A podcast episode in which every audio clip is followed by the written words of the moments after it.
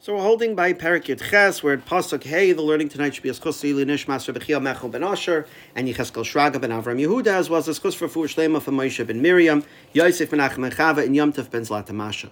So we saw previously that David is instructing his army before they go out to battle. He divided them up into three battalions, one under Yoav, one under Avishai, one under Itai, and the people uh, convinced David to stay behind. Now, David gives out one last piece of instruction to the army, which is controversial, as we'll see. Pasuk Hey, Vayitzav Melech. So the king commanded as Yoav Yasavisha Vyasita, he commanded each of the commanders of the battalions, Lamar saying, La'at li lanar shalom. Please, for my sake, act kindly, act gently with the boy Avshalom, the Am Shamu, and everyone heard Bitzavois Hamelech as Kol Asarim al Devar Avshalom, when the king commanded the officers concerning Avshalom.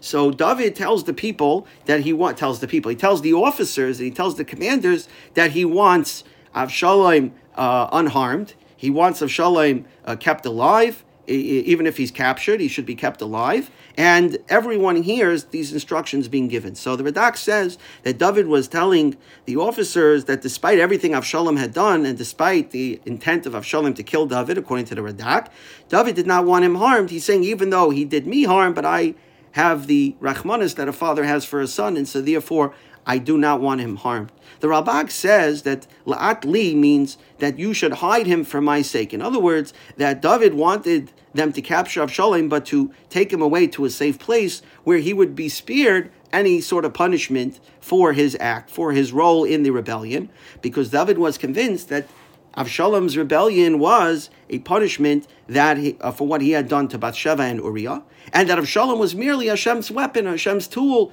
to punish David. If so, Avshalom was not entirely at fault for what he had done, and for that reason, David wanted his life spared. So, if you understand it this way, David was telling them, "Spare Avshalom, because that will be a tshuva shlema for me, showing that I'm taking full responsibility for my actions. I'm not punishing the person who's punishing me, who's being Hashem shliach to punish me, I take full responsibility for my actions. The Marikara says that David made sure that not only did he instruct his generals privately, but he instructed them in front of the entire army, because David couldn't be sure who exactly would encounter Avshalom on the battlefield. Could be any given soldier, and so therefore he wanted everyone to know that he wanted Avshalom unharmed, and he wanted Avshalom kept alive, and we'll see that that actually almost saves Avshalom's life. We'll see that it is one random soldier who stumbles upon Avshalom. It's not one of the commanders. The Darash Moshe explains and contrast David's opinion of Avshalom, which we see here, to Yoav's opinion of Avshalom, which we'll see that Yoav does not, Yoav disobeys the king and has Avshalom killed.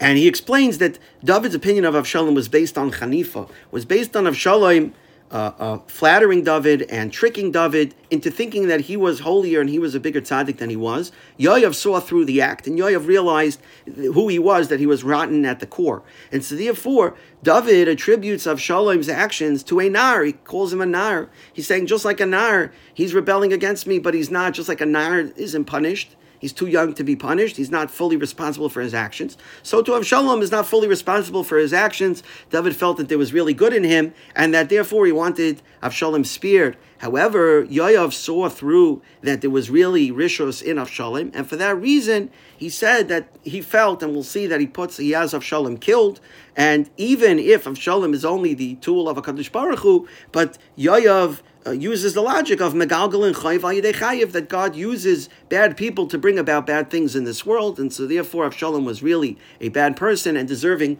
of death, responsible for his actions, responsible for being a Morid B'malchus and deserving of death.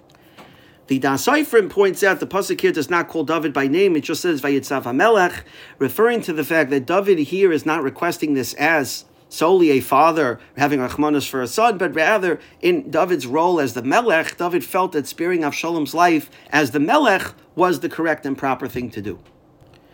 The Musar Nevi'im takes it a step further. The Musar Nevi'im says that David felt that if Avshalom would die uh, as, as a result of the rebellion, there would be some tviyah, there would be some responsibility and guilt given over to David, just like we saw by the killing of the Kaihanim in Noiv, that there was some aspect of responsibility for David, even though David did not obviously kill them, but because David ran there and Doeg saw him and Doeg had uh, tells Shaul, who has the entire city wiped out, there was some minor aspect of responsibility attributed to David. Also, the fact that Doeg himself lost his Olam Haba, he died young. Shaul and his children died. So therefore, David wanted to avoid any sort of responsibility for Avshalom's death. He felt that perhaps if Avshalom was treated with Rachmanis, Avshalom could be brought around to do tshuva. So David wanted to avoid his death, to avoid any tavia, any responsibility for the death.